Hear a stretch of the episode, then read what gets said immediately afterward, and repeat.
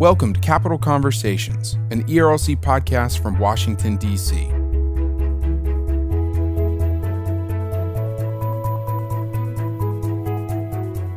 I'm your host, Jeff Pickering. Around the table on Capital Conversations, you'll hear from the policy team of the Ethics and Religious Liberty Commission, as well as featured guests from outside our DC office. Our conversations cover the policy debates and news shaping our world as we aim to connect our Christian theological motivations to political engagement in Washington. This week on the show, Travis and I welcome Dr. Kevin Smith onto the podcast to talk about the recent tragedy in Georgia, the killing of Ahmaud Arbery.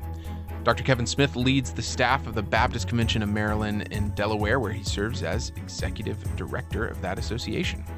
He has experience as a pastor, chaplain, church planter, conference speaker, and short term missionary. He has studied at Hampton University, the Church of God Theological Seminary, and the Southern Baptist Theological Seminary, subsequently serving on Southern's faculty for over a decade. In 2015, while serving at the Highview Baptist Church in Louisville, Kentucky, he was elected president of the Kentucky Baptist Convention. Kevin and his family now reside in Annapolis, Maryland. He and his wife, Patricia, have three adult children and two great nephews. His hobbies include riding his Harley Davidson motorcycle around the country, which we will talk about in this interview.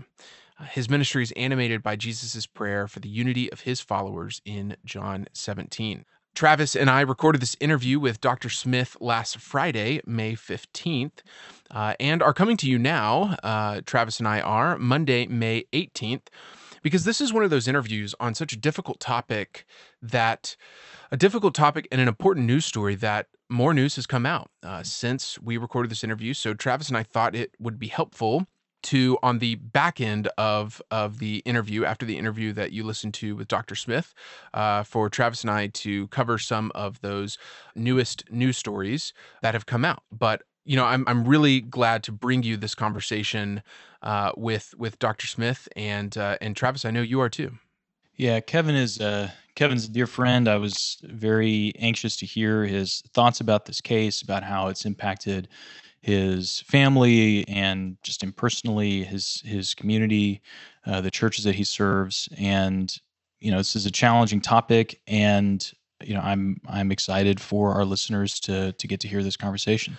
It's it's one of those that as we as we thought about the need to have this conversation, I thought, well, we're still justice has not fully been served here. So, you know, what exactly are we going to talk about that's helpful for a a policy discussion because again the the purpose of this podcast is to help Christians imagine a new way to engage in the debates of of the day and in in the public square but the thing that I loved about this interview with Dr. Smith is that he he just helps give perspective for what this kind of news story is like for an African American man, uh, father of sons and, and daughters, uh, and you know if if all you take away from this conversation with Dr. Smith is learning how to lament with our brothers and sisters in Christ uh, over this kind of story, uh, then I think it'll be worth it. So, as always, uh, if you enjoy listening to Capital Conversations, consider also signing up for our weekly policy newsletter to keep up the work of our team Russell Moore, Travis Wussow, Chelsea Patterson Sobolik, Stephen Harris, and myself here in Washington, D.C. Our newsletter every week focuses on the different issues, whether they be religious liberty, human dignity, different issues we are advocating for in Washington, before Congress, before the administration, and uh, right now, here in May and headed into June, before the Supreme Court. We're expecting a lot of opinions, and we'll be talking about all of them on the ERLC policy newsletter. You can sign up for it at erlc.com slash policy. Travis and I are now joined by Dr. Kevin Smith. Uh, Dr. Smith, thanks for joining us on Capital Conversations. It is a pleasure to be with you. I certainly value uh, the work that you do, and uh, it's really good to talk to you. Ah, well, I, I appreciate that. And uh, likewise, we really value the the work that you do and and Travis and I can can both say as citizens of the District of Columbia the Baptist Convention of Maryland and Delaware uh, means a whole heck of a lot to us as you guys are planting churches around the the greater DC area. And uh, I believe you're you're coming to us from Annapolis Maryland. Is that right? I am. State Wonderful. capital right in the middle of the hot spot yeah. So before we jump into the the conversation today, uh, I do just want listeners to to get to know you a, a little bit better. So uh, let's start with your biography. Uh, where where are you from, and and what did your call to ministry look like? Oh, well, I grew up in the Washington D.C. area. First in Southeast Washington D.C., and then in Prince George's County, Maryland, which is just outside of D.C. I uh, went to Hampton University, historically black college in the Tidewater, Virginia area, and then uh, had a career in auditing and accounting and was called to ministry really um, as a layman in my congregation teaching uh, Sunday school uh, in Lexington, Kentucky. I was uh, sitting in a church where there was faithful Bible preaching. It was the uh, first time in my life that a pastor kind of had a systematic approach to preaching scripture and through the affirmation of fellow church members and things like that, had those gifts affirmed and just kind of. I always tell people my call to ministry came from teaching high school Sunday school boys. I love that. That's you know that that's uh that's really similar uh to my dad. My dad's a pastor uh in a town called Lake Jackson, south of Houston on the Gulf Coast in Texas. And uh he he likes to describe what he does as a lead pastor uh, when he left student ministry to become a lead pastor of a church. Uh, when we planted Brazos Point Fellowship, he likes to say that it's uh, it's youth ministry for for adult kids uh, is kind of how he thinks of it. He's yeah. never really left student ministry. Um, well, that's great. And so now you're the uh, executive director of the uh, Baptist Convention of Maryland and Delaware. Tell us a bit about about that ministry. Um, what has that looked like in recent years? I mean, we, we can talk about COVID here in a little bit, but what has that looked like over the last, say, two to three years? Well, the Baptist Convention of Maryland, Delaware goes back to 1836, uh, about nine years older than the Southern Baptist Convention. There were uh, messengers from Maryland at the founding of the SBC. Presently, we look like about 500 plus churches, 90% of them in Maryland and maybe 10% in the Delaware. Planting, strengthening, uh, we have a good amount of churches that are in different modes of revitalization and trying to turn around kind of that nationwide trend of anywhere from 60 to 80% of churches being kind of flat or plateaued. A wonderful work. I've been here since 2016. I do regularly, certainly miss pastoring a local congregation, actually, especially in a time of challenge and crisis like COVID 19. Uh, but it's a wonderful work. I get to serve pastors, get to serve lay leaders of congregations. And so uh, we're thankful to be able to be kind of the linchpin to tie us into our larger work together as Southern Baptists globally and around North America. Yeah, I love that. So, how you mentioned COVID 19, you mentioned at the start of this uh, that Annapolis, you're right there in a hot spot. How you holding up? It's been uh, it's I think we're all kind of losing track of time, but what's it been, Travis? Like two kind months? Of. Yeah, that's true. It's been I've been in, I've been in Houston for eight weeks. Yeah, yeah, March fifteenth. Okay, so how you holding up? That was the first Sunday. Uh, I missed the saints and miss gathering, and many of our congregations are missing that. But um, I think overall we're doing pretty well. Uh, we had some uplifting of regulations um, yesterday but our convention, our state convention, these two states are so different. So we have 11 associations, and probably seven of them will really be affected by the governor of Maryland making some changes yesterday. Uh, but probably three to four of them will not be affected at all. Uh, Prince George's County, Montgomery County, Baltimore right. City, these more dense areas are still hot zones. And so things are well. We are empty nesters, and so my wife and I are, are enjoying one another. And 30, almost 30 years of marriage, this is kind of the first time we had like three meals together every day for like consecutive days. So that's been fun and that's been delicious. Right. That's the silver lining. Been, uh, but that's kind of where we are. But yeah, we're both kind of ready to see if the Lord will let this pass and things will change. Uh, but it's been great. Now, Maryland, Delaware, we do have a partnership with some three associations in Western Kenya, and that's probably been the most uh, traumatic thing because economic shutdown in the developed world is different than economic shutdown in the developing world. And things like trying to get food on a day to day basis, clean water, things like that. So it's been, uh, we're pressing on. Um, when I've talked to pastors, there's been certainly cases of COVID 19 in their congregations, and we're certainly walking through the challenges of having um, funerals when congregations can't gather. Certainly, the last eight weeks haven't been able to gather. Uh, but we've also had weddings during the last eight weeks when congregations are saying, "Hey, let's just figure out how to do this because I've been on True Love waits too long, and I ain't waiting no more."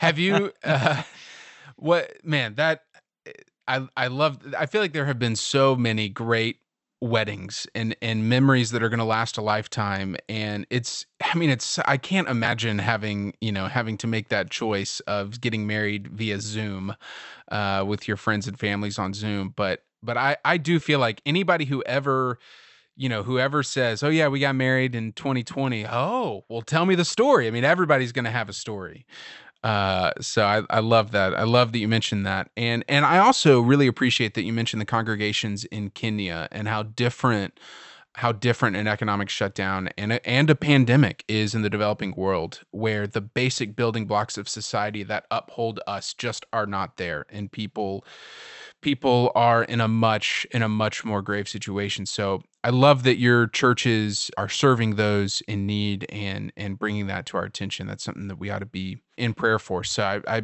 appreciate that a whole lot, Dr. Smith. And so Travis and I reached out to you because we we wanted to talk about you know it's it's a different news story than COVID nineteen, but in many ways uh, it's it's not a relief uh, from the tragedies uh, that we see in this pandemic. It's just another kind of tragedy. It's just another uh, horrific news story, and that is uh, the killing of Ahmaud Arbery in in Georgia.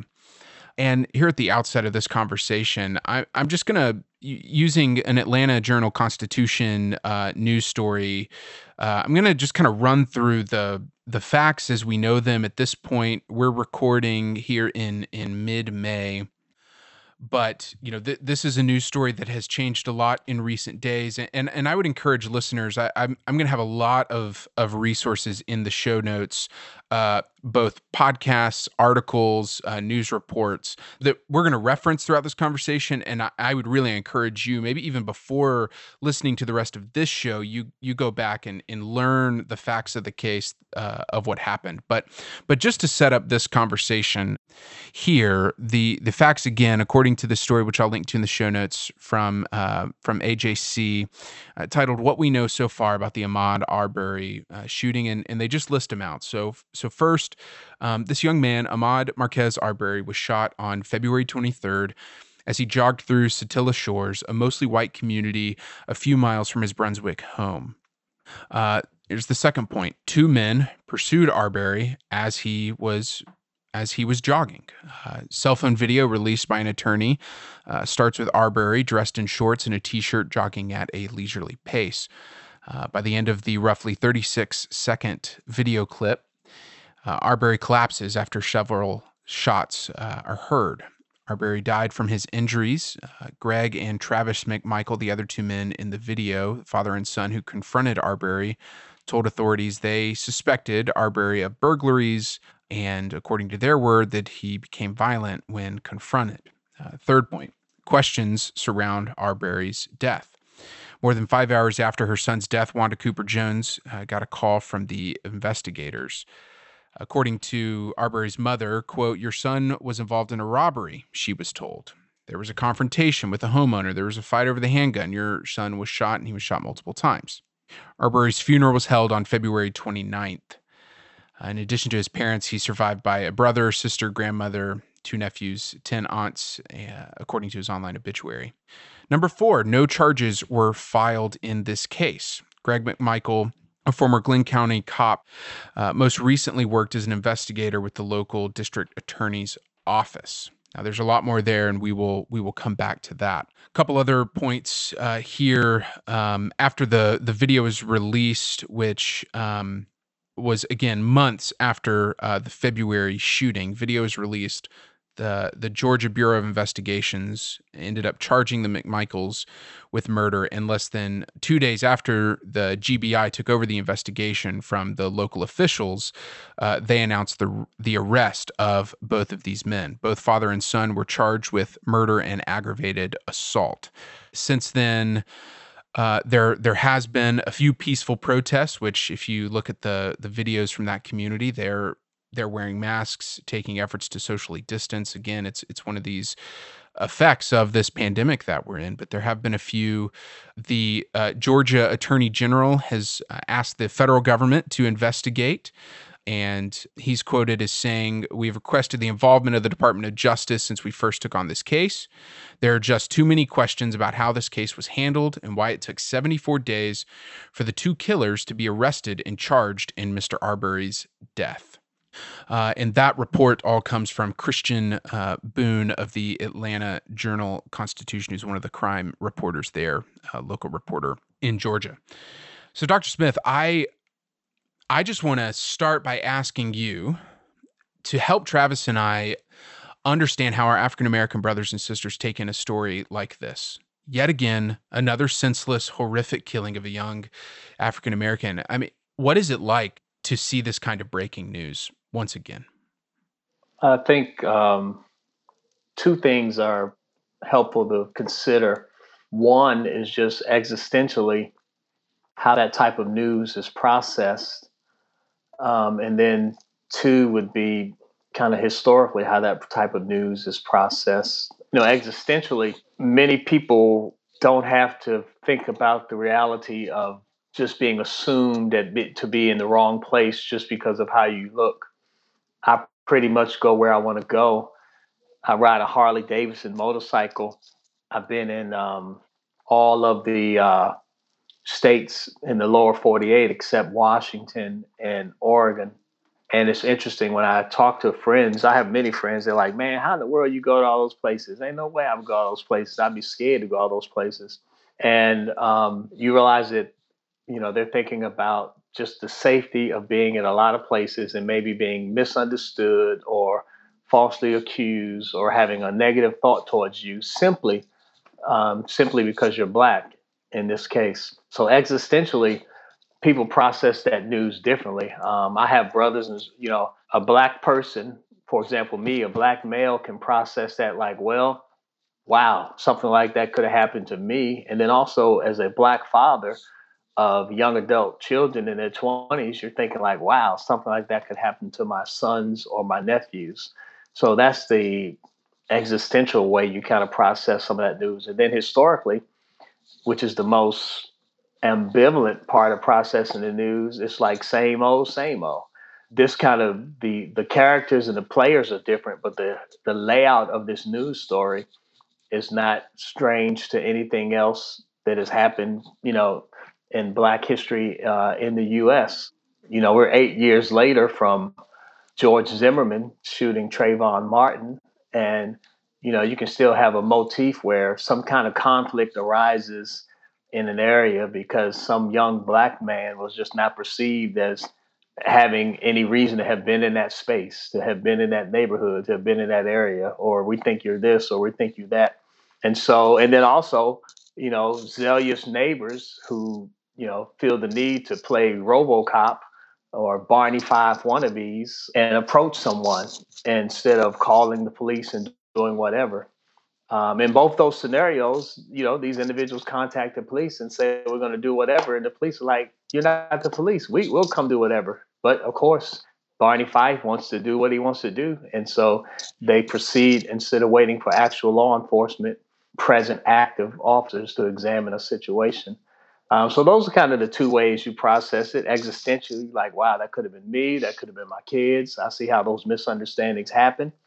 And then, secondly, you just kind of think of those things in a historical frame of, um, yeah, I'm used to these kind of stories. Nobody's surprised about this kind of story. And then also, if you combine history and what you're experiencing, you know, I'm so used to this stuff. I don't tweet about everything, but when I tweeted, it was kind of at the culmination of a video going viral or some high schoolers making jokes about how they don't like niggers and filming that and that going viral. And then uh, yeah. some white guy in the northwest going into a grocery store and with a Ku Klux Klan hood as his mask. And so this is like the third thing uh, of those big news stories. And then certainly regarding the legal point to then find out, well, yeah, they've known about this for two months and the DA didn't do that, do anything. That kind of stuff is never surprising as part of the black experience. So that's kind of how, you know, we've been processing some of it. I've been processing some of this. I think the historical point you made, Kevin, is something we want to drill down on. But before moving past just kind of the initial point, I, I was reading an article. It was, I mean, I think it might have been the first article I was reading, and it it quoted um, Arbery's mother, and you know, she said something to the effect of, um, you know, I'd never worried about him jogging before, you know, and that sentence itself just stopped me in my tracks. One of my dear friends um, from back in Austin, uh, Aaron and Jamie Ivey, they they are adopted parents and and um, have both uh, African American son from the U.S. and two two Haitian kids. And you know, Jamie was just talking about how disorienting it was as a white mother, you know, who is disconnected from that history that you talked about. But still the fears you know still the fears you know sort of crash in on you as you know as a mom or a parent you know all of a sudden you're worried about the impact of this history sort of crashing into your family in a way that maybe you weren't ever expecting before. Um, you know and i i think we will talk a little bit you know more in, in, later on in the show about uh, david french but i mean i think it's it's interesting to see how many white adoptive parents, you know, are reflecting on the story in a way that is is similar to what you're saying, but I think there still is just a fundamental way in which, as a white guy, I just can't I can't relate. You know, the the history you laid out is not my history. It's not the history I've lived. Yeah, I think history matters, and I do think over the last 25 years, maybe 20 years, however long Bible believing Christians have been a little more intentional about adoption. I think that has also allowed brothers and sisters to have some different insights as they think about uh, raising a Chinese daughter in America or raising a Haitian son in America or raising a child from somewhere else around the world um, who perhaps looks differently than a lot of their neighbors. I think that's been um, helpful in helping uh, brothers and sisters kind of develop some empathy and kind of at least some some perspective on trying to process some of these things and that's always my greatest concern. Um, you know, I think we live in a fallen world. I only have so much, so many expectations. My greatest concern is always the John 13, 35 testimony of followers of Jesus that we would love one another and certainly being indifferent and insensitive to the pain of a brother or sister is not a good example of loving one another. Amen. Dr. Smith, help us understand as a as a black father what do those kind of conversations look like in your family in the african american community that because, i you know you, you, talk about not being surprised by these news stories and it fitting a narrative and i mean travis talking about jamie jamie ivey talking to her kids and living a life where you have to be concerned about these things can you walk us through what that looks like um yeah you you kind of do guarded parenting at some point you have to tell your children that they can be seen as a threat to other people in society and they're not the cute little kids that they once were. I can remember distinctively things of misbehavior and kind of things like that with my boys. You know, when you cross over from somewhere between 11 and 13, you know, people go from thinking of you as cute to maybe you may be a threat. And I had to make that strongly clear to them regarding disobedience, regarding being upset in various situations, regarding disrespecting teachers, regarding things like getting in a fight and violence, all those kinds of things. Uh, reminding uh, you teach your children how to interact with the police if they get pulled over uh, for speeding or any kind of interaction, or even if it's not driving, you just teach you teach your kids how to uh, interact with the police. Uh, you know, certainly I hope you make it clear to them that many police officers seek to do their work with integrity and honesty, but there are ones who do not seek to do their work like that. And then also they're human like anyone else, so they can be affected by prejudices and uh, things like that that would affect um, any fallen human being. And so you, you go through those things. And I want to say race is something real in our country, but it's certainly you know, there are other things where you have prepared your children as well. Um, my daughter got married two years ago, about two years ago. And I remember feeling this great sense of relief when she got married because since she was born in our kind of hyper sexualized world, in our world of assault, in our world of rape, in our world of child abuse, in our world of all kinds of things, from her birth, I, I used to think like, Lord, can I please, please let me get her to adulthood and protect her in a way where she would not be assaulted in any kind of way. And I remember, um, yeah, I've been walking her down the aisle like, whew, thank you, Jesus. There's no trauma in this narrative. And it's so it's so not unusual for there to be trauma, for example, in female narratives, as we've seen from all the stuff that you all have done on caring well. Um, and so it's kind of that scenario of raising kids when there's things out there that you know can be against your kids and just wanting to prepare them as much as you can. And then also living your life when you know there's things that can be against you um, and just trying to prepare them, uh, prepare yourself as much as you can. Dr. Smith, you're you're a pastor, you're a servant leader of countless pastors, uh, not only in your part of the country but around the world. Where should the church be in these conversations? Um, ecclesia, the called out, gathered ones. Um, I, I, I, would pray that the church would be a sanctified, set apart, kind of different community uh, in the days in which the church would find herself, uh, whether that be in America or in Kenya or in South Korea. And I think the the sin and the shame is that really there are many times when American Christianity could have distinguished itself or been set apart from the surrounding culture. And um, we just failed to kind of do that in a number of areas. Um, so I think the church should be a counter kind of community, uh, a brother, sister, any kindred, tribe, tongue, and nation, as we rejoice about when we think of the heavenly scene, ought to feel accepted and received within the body of Christ and receive with that everything of familyhood. You are a brother in this family. You are a sister in this family. And so all the one another's apply to you. Rejoice with one another. Pray for one another. Be patient with one another. Bear one another's burdens. Prefer one another. All those kind of things um, refer to you apply to you. And, you know, sadly, I think some of the same divisions that have characterized fallen society around us, if you think about Galatians 3.28, uh, male, female, Jew, Gentile, social, economic status. Some of those same divisions that have characterized the unregenerate world have sadly also characterized the body of Christ. And I think our witness has certainly been harmed by that. And so my prayer where the church should be, the church should be that John 13, 35 body where Jesus says, the world out there would know that you are my disciples by the love that you have one for another. I mean, even the people in Rome that hated the church could tell you how distinct and different the church was.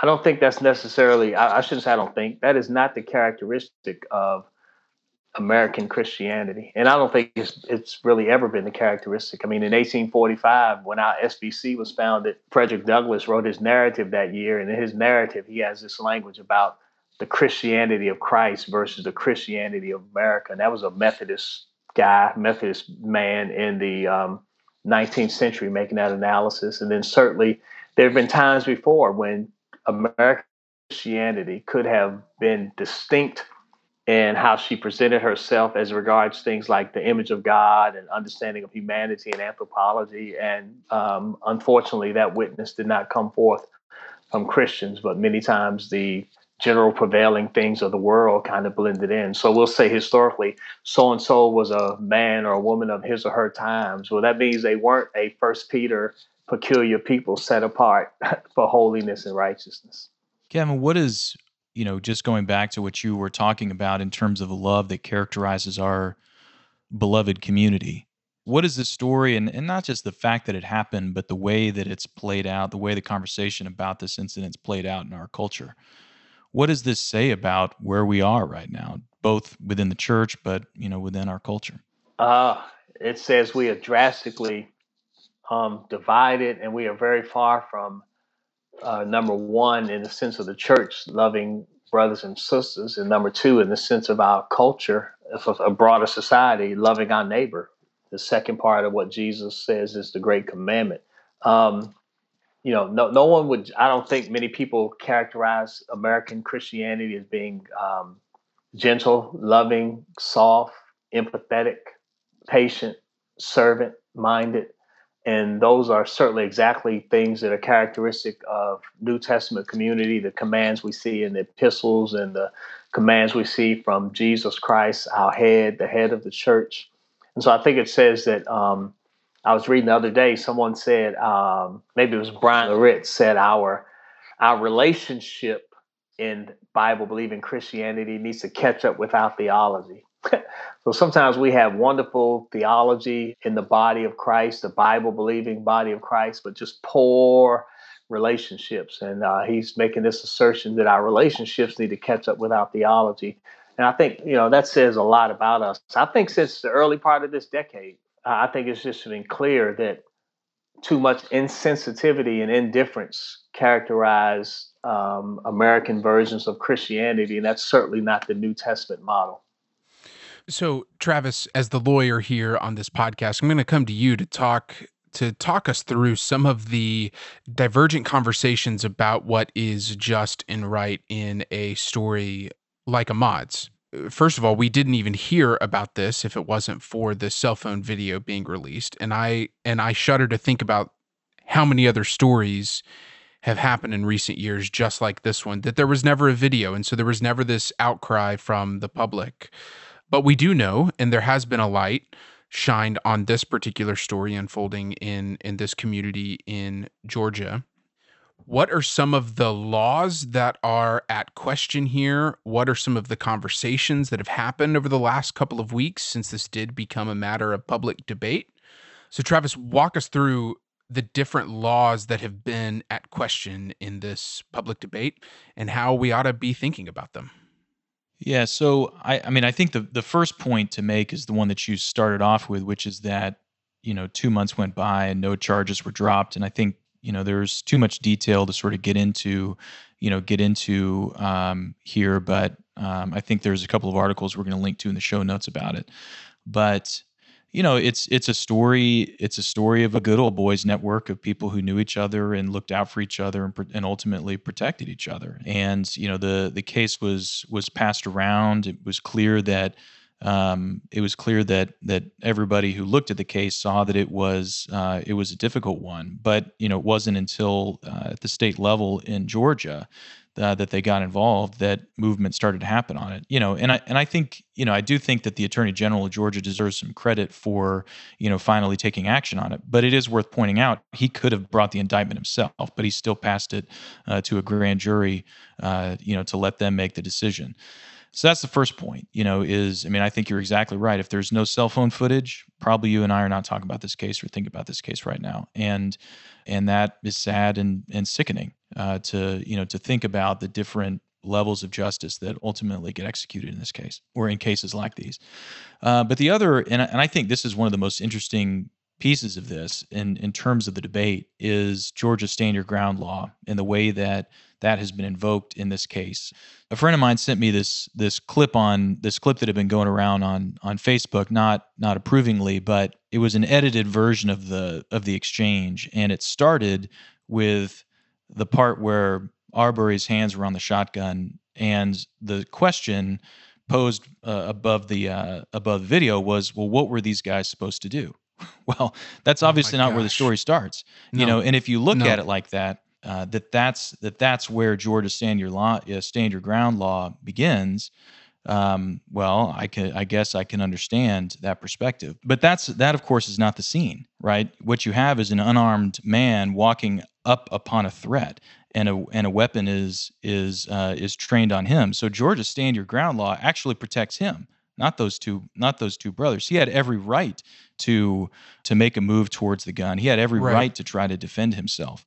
Right. um, and you know it it was it was these two vigilantes i can't remember the term used for him kevin you know who are obviously in the wrong here. Yeah i, I mean i mean not only are they are they obviously morally in the wrong but on almost every count that has been used to defend them it's not only wrong, but it actually, uh, and I'm so glad you made that point. Arbery is actually the one who had every right to stand his ground in this situation. I mean, he he came up on a truck blocking the road. They were hunting him, and I think that's why it's been so haunting for so many people.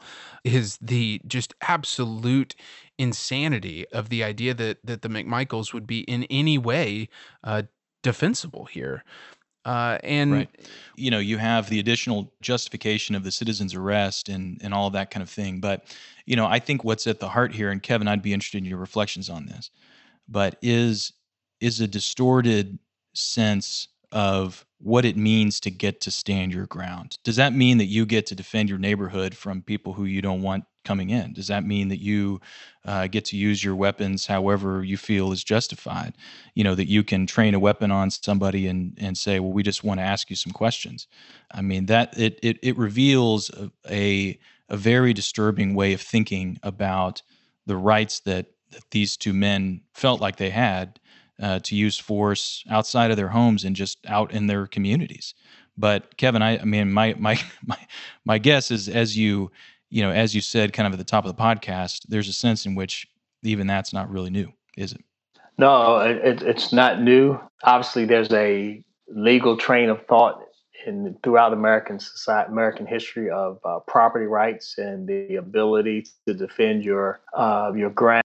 So I think it's important to think about you know the legal trajectory as regards protection laws regarding property rights and castle laws and self-defense laws but i think obviously in this case as i thought in the george zimmerman case I, I, think when you are the provocateur and you initiate the conflict uh, i think it's ridiculous to be able to try to then claim to be using defensive laws you know sometimes i talk to christians and they'll say uh, you know, what do we think? What do you think we can do about some of these situations? Well, one one thing I think is encourage more people who love righteousness and justice and who have integrity to run for district attorney.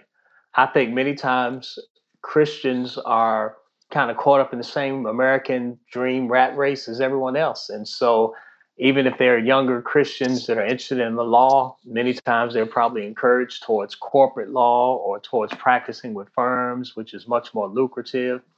And if Christians have a love your neighbor, uh, sympathetic heart, sometimes they get into things like public defenders and also things like that. But it, if, if there's constant cases where there's constant disruption, um, I think Christians ought to look at people who love, and, and, and even non Christians, people who value righteousness and the integrity of the law as, as written in the code uh, should should seek to run for district attorney. I think it's one of the gaps in our legal system. It might be the weakest link because most of these stories that go on in America, they come back to whether or not a district attorney chooses to prosecute, whether or not a district attorney does a real grand jury, or whether they play with it like they did in Ferguson. And so I think uh, the weakest link many times in our criminal justice system or our justice system period in the United States is the district attorney. And so I wish many more people of integrity, people of righteousness, and people of justice, and certainly those who are followers of the Lord Jesus Christ would care about righteousness and justice. I wish many more of those types of people would run for district attorneys around the country. That is such a good word and and I think it's especially important for people to hear that from a man like you who's a pastor uh, encouraging encouraging those listening those those young men and women listening who maybe they're considering uh, what their legal career might be. Maybe they're in law school right now. And you know I, have often found as i lead our internship program in, in these kinds of conversations a word from a pastor about pursuing different career paths goes such a long way because we can, you know, the way we were raised or uh, the kinds of pressures put upon us by a professor or at an internship uh, can just distort where people may sense God is calling them to. And I think you're exactly right that we need more men and women of righteousness in these kinds of in these kinds of roles so that when when sin does unfold in our communities, the authorities can be uh, can be the bearers of the Romans 13 sword in a right and in a just way that could look at a situation, give everybody their due process rights, their days in court, uh, but then pursue justice where where the where the evidence leads. And it's just a you know that this this story is one of those that's a tragedy of of racism. It's a tragedy of a just horrific death that should not have ever happened. Uh, but but then it also to add injury to insult is is a tragedy of a corruption of justice and as Travis said, a good old boys network. And thankfully, that is changing right now as the story continues to unfold. But but again, I, I just I just uh, I, I love that that word again coming from from you as a pastor and as a man of God, encouraging Christians to think about that. One of my greatest joys at one of the churches I served was three or four men who were doing well in corporate America, but they were miserable and they loved children. And eventually we were able to go get them certified through the University of uh, there. The University of Louisville had a certification program if you want to go into education, and they are faithful, wonderful teachers now at different grade levels. But you're correct; it was. Uh, uh, each of them has said, man, it was real edifying for my pastor to say, yeah, it's fine to leave corporate America and go teach if you want to get, if you want to uh, teach. Uh, a lower salary has nothing to do with righteousness or godliness or what honors the Lord at all. So I pray that many people would um, consider that things of righteousness and justice and pursue those types of careers. And um, it will be exciting to have a um, to not have uh, just an inclination that hey, the justice system is going to work if you're the right color, or the justice system is going to work if you have the right amount of money and income and uh, it really shouldn't be that way. And so, if people who value righteousness and justice will fill those roles, I think it would be a positive thing, and Christians can encourage that. Absolutely, Amen. Well. Uh, Dr. Smith, as, as we're wrapping up this conversation on, on this particular story, I want to point folks to uh, Russell Moore's article, The Killing of Ahmaud Arbery and the Justice of God. Uh, this is a piece Dr. Moore wrote uh, back on May 6th about the story and uh, as our as our conversation here is is landing on seeking justice and that it's the call for a Christian yes to bear one another's burdens and uh, and to lament this story alongside uh, Ahmaud's family uh, it's also our call to seek justice. And you know i dr moore again i I would love to read through this whole piece, but I'll just encourage folks to go go check out the link um, and and and click on it. But but I do want to read the conclusion as a sort of uh, as a sort of conclusion here to our conversation. And and Dr. Smith, if if there's any uh, parting words of exhortation for the saints who are listening, uh, I'd be glad to to hear that from you. So again, this is this is Russell Moore in The Killing of Ahmaud Arbery and the Justice of God. Whatever the facts that are offered up in this case as the process moves forward, we ought to be reminded of the threat of violence that has raged inside of humanity since Cain. Courts will decide whether these men will be punished as murderers, and we can pray the courts are right and just in their verdict. But we also ought to remember that many of our black and brown brothers and sisters were killed by mobs or individuals where there was no video to show anything. The memorial sign marking the murder of Emmett Till had to be replaced with a bulletproof marker because too many people were shooting it up, delighting in the lynching of a man by a bloodthirsty mob. And, like Cain, those who do such things always think no one will ever see. But God says to Cain, quote, Where is Abel, your brother? Genesis 4. And similarly, Jesus said, quote from Luke 12, Nothing is covered up that will not be revealed or hidden that will not be known. Whatever is ruled in this case, we know that the blood cries from the ground in countless matters of violence and bloodshed, and God sees and knows.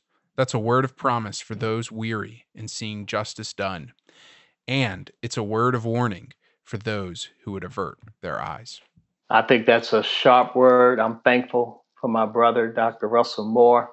And I encourage you again if we are living in a fallen world and we think the, the justice system in different places uh, is broken and expresses that fallenness in too full of a manner, I would encourage us as salt and light witnesses, as uh, uh, people who are followers of Jesus Christ, to get involved in that system.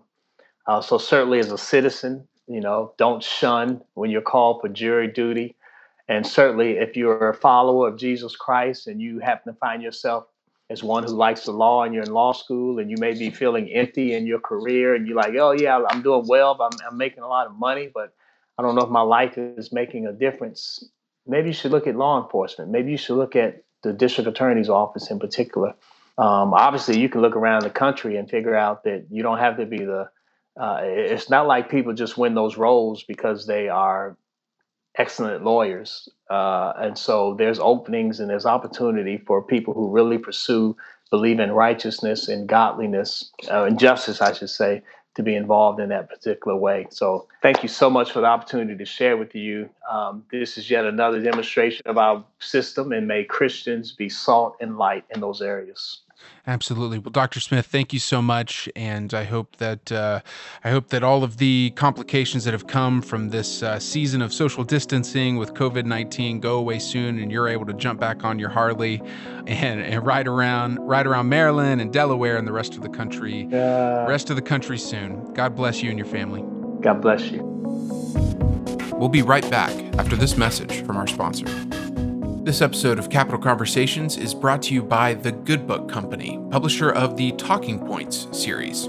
This is a series of short books focused on Christian compassion, convictions, and wisdom for today's big issues. The particular book we want to highlight this week is the Talking Points on Abortion book. This is a book written by Dr. Lizzie Ling and Vaughan Roberts that seeks to help Christians think biblically, speak wisely, and act compassionately on the complex issue of abortion. To learn more and to purchase this book, you can click the link in our show notes or go to thegoodbook.com. That's thegoodbook.com. Travis and I are back here after that awesome interview with Dr. Smith. Uh, so, Travis, again, we are recording here on Monday, May 18th. We recorded that interview with Kevin Smith on Friday, uh, the Friday before this. What new news have we learned about this situation over the weekend?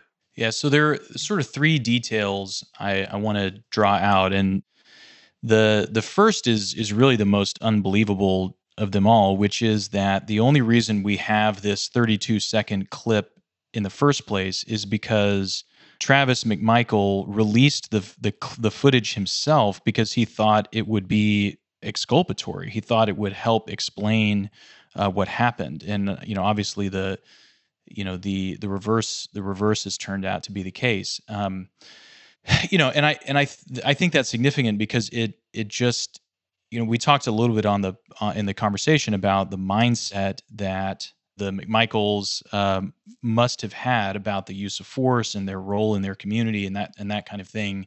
That you know this that detail just you know sort of fills out that story that they were so confident that they had done nothing wrong. They thought all of us seeing how that incident went down uh, would help us see their side of the story. When you know obviously it it does the exact reverse. So that's the first thing. And the did, second and is did that the exact reverse. I mean, the, if it wasn't for that video being released, I don't know that they'd be uh, arrested and, and sitting in jail right now. I mean, it it no, you're right. I mean, it's wild. we, we wouldn't know about this case. Yeah, we would not know about this case without that uh, without that footage, and that that's connected to the third point. Um, but the the second is that apparently there is about four minutes of of footage where they are uh, chasing this young man through that neighborhood, and uh, a civil rights uh, lawyer posted posted about the existence of that just uh, earlier this afternoon, and you know, so we'll, we will just have to see what's on that footage. Then you know, the last is this this new detail that has come out about how the the police in that area sort of informally deputized uh, the older McMichaels uh, gentleman to and and kind of authorize the the owner of this property where the construction was was going on to call McMichaels if anything happened day or night. And there's there's this really I, I, think interesting quote from the text exchange that that has been released where the older McMichaels apparently said, "quote He said, call me day and night if if anything happens." And so, you know, you again, I mean, you you don't want to draw too much from you know from just one statement like that, but it it it just it shows that this is not a guy who thinks that he's retired. You know, he, he still thinks he's he's a part of you know he's a part of this. But you know, again, he doesn't have a badge. He doesn't have the right or the authority to wield force on behalf of the government is of his community. And the case is getting more complicated. It's it's showing, you know, I think that last detail shows a little bit perhaps why we, you know, why we didn't hear more about this case in that McMichaels and the local police and the DA are even more entangled with each other than we originally understood. And, you know, I think all of this is reasons why we should be grateful that the state has basically taken over this case and has has pulled it out of that local jurisdiction and, you know, hopefully justice will will prevail in this in Right. this case. Travis, give us a theological reason for why it's so important that only officers of the law with a badge who are who are actual employees of the police department, the sheriff's department, the state, federal government. Why is that so important from a theological understanding in terms of the use of force? Right. I mean, this this is what Romans 13 teaches is that God has given this the authority to take life, to mete out punishment, to reward good behavior, as as Paul says in, in Romans 13. That is the function that God has given to government. He has not given that function to you or me. So if you or I think that somebody has done something wrong, you are you and I have no right in a theological sense, not not even in a, you know, within the the context of the American system.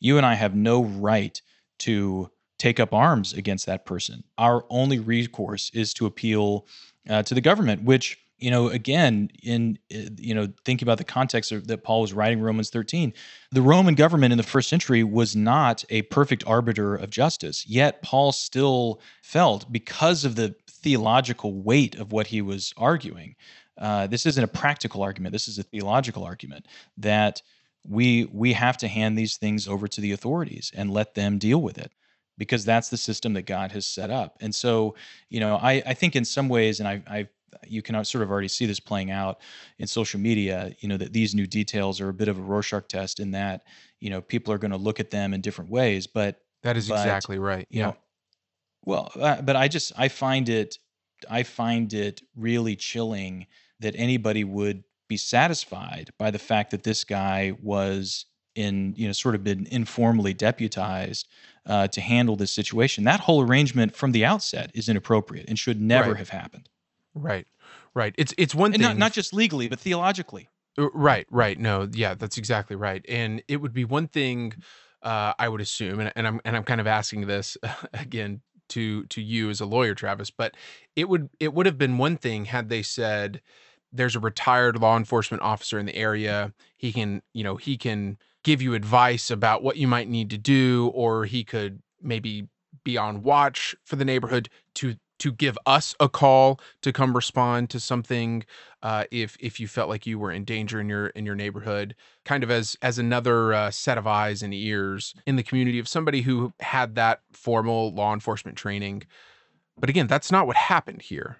But that would be potentially an appropriate use of you know private citizens working with law enforcement. Yeah, p- uh, potentially, sure. I mean, or you know, I mean, and and it's it's a rural community. Apparently, the nearest police officer was you know was some distance away, and so you know, I mean, I I understand the problem that they're trying to solve, but if you need additional resources, actually leverage those resources legally and deputize this guy formally as a part of the state. That's one way to address it, right? I mean, what happened in this case is you know ba- is is basically with sort of a veneer of legal legitimacy you know this father son duo and a third person were pressed into action as a vigilante posse that's what happened and i mean you know more details are going to continue to come out of this case you know and and i i don't want to be you know i i think it's it's important that everybody has a fair hearing. So i think we you know we need to continue to evaluate the new evidence as it you know as it comes out. But you know these these new details that that have emerged over the weekend are not exculpatory. And you know they they continue to paint an alarming picture of what went down uh, Right. that day Well, it that's true. Everyone should have their day in court, and uh, and you know it's it's it's good and and righteous that we have a system of justice in this country where people are able to have their day in court. But it is it is evil that Ahmaud Arbery won't be able to have his day in court, assuming that he is you know guilty of any sort of crime that a neighborhood ought to take action against him. I mean, we we don't we don't know that all all that has been put forward thus far is him at a construction site something that i that i have done countless times in various neighborhoods that i've lived in uh, that i think everybody has done um, but you know, I, I, think that just goes to the importance of the conversation and the perspective that Dr. Smith was able to bring to us to just imagine what it would be like to be a black man in America where you are viewed and there's not a presumption of innocence until proven guilty like we all want in our law. There's there's a presumption of you're a threat until you prove otherwise to me. And that's heartbreaking and the church needs to engage these conversations and we also just need to engage in our own hearts to understand where those biases and tendencies are in the way that we see our neighbors and and see people in the world whether it be race based or some other some other demographic uh, way of of seeing people. Do do we assume the best? Do we do we seek to be peacemakers or or not? And that's again why I was so thankful that Dr. Smith came on the pod to offer that perspective uh, Travis thanks also for coming back twice in two business days uh, for podcast recording here. Uh, this is an important conversation, and we're going to continue to engage it at ERLC. Good to be with you, Jeff. This is Capital Conversations, an ERLC podcast from Washington, D.C. Thanks to our production team, and thanks also to you for joining us for this painful yet critical conversation. Be sure to subscribe to Capital Conversations wherever you are listening to us and consider dropping us a rating and a review. This really does help others find our show and learn about important conversations like this one. Our hope for this podcast is that the conversations would foster a new way for Christians to engage in the public square. If you've been talking recently with a friend about the tragic killing of Ahmaud Arbery, send them a link to this conversation. We would love to welcome them around our table. Resources from this episode, as well as links to all of our other ERLC podcasts, are available at erlc.com to equip you and your church.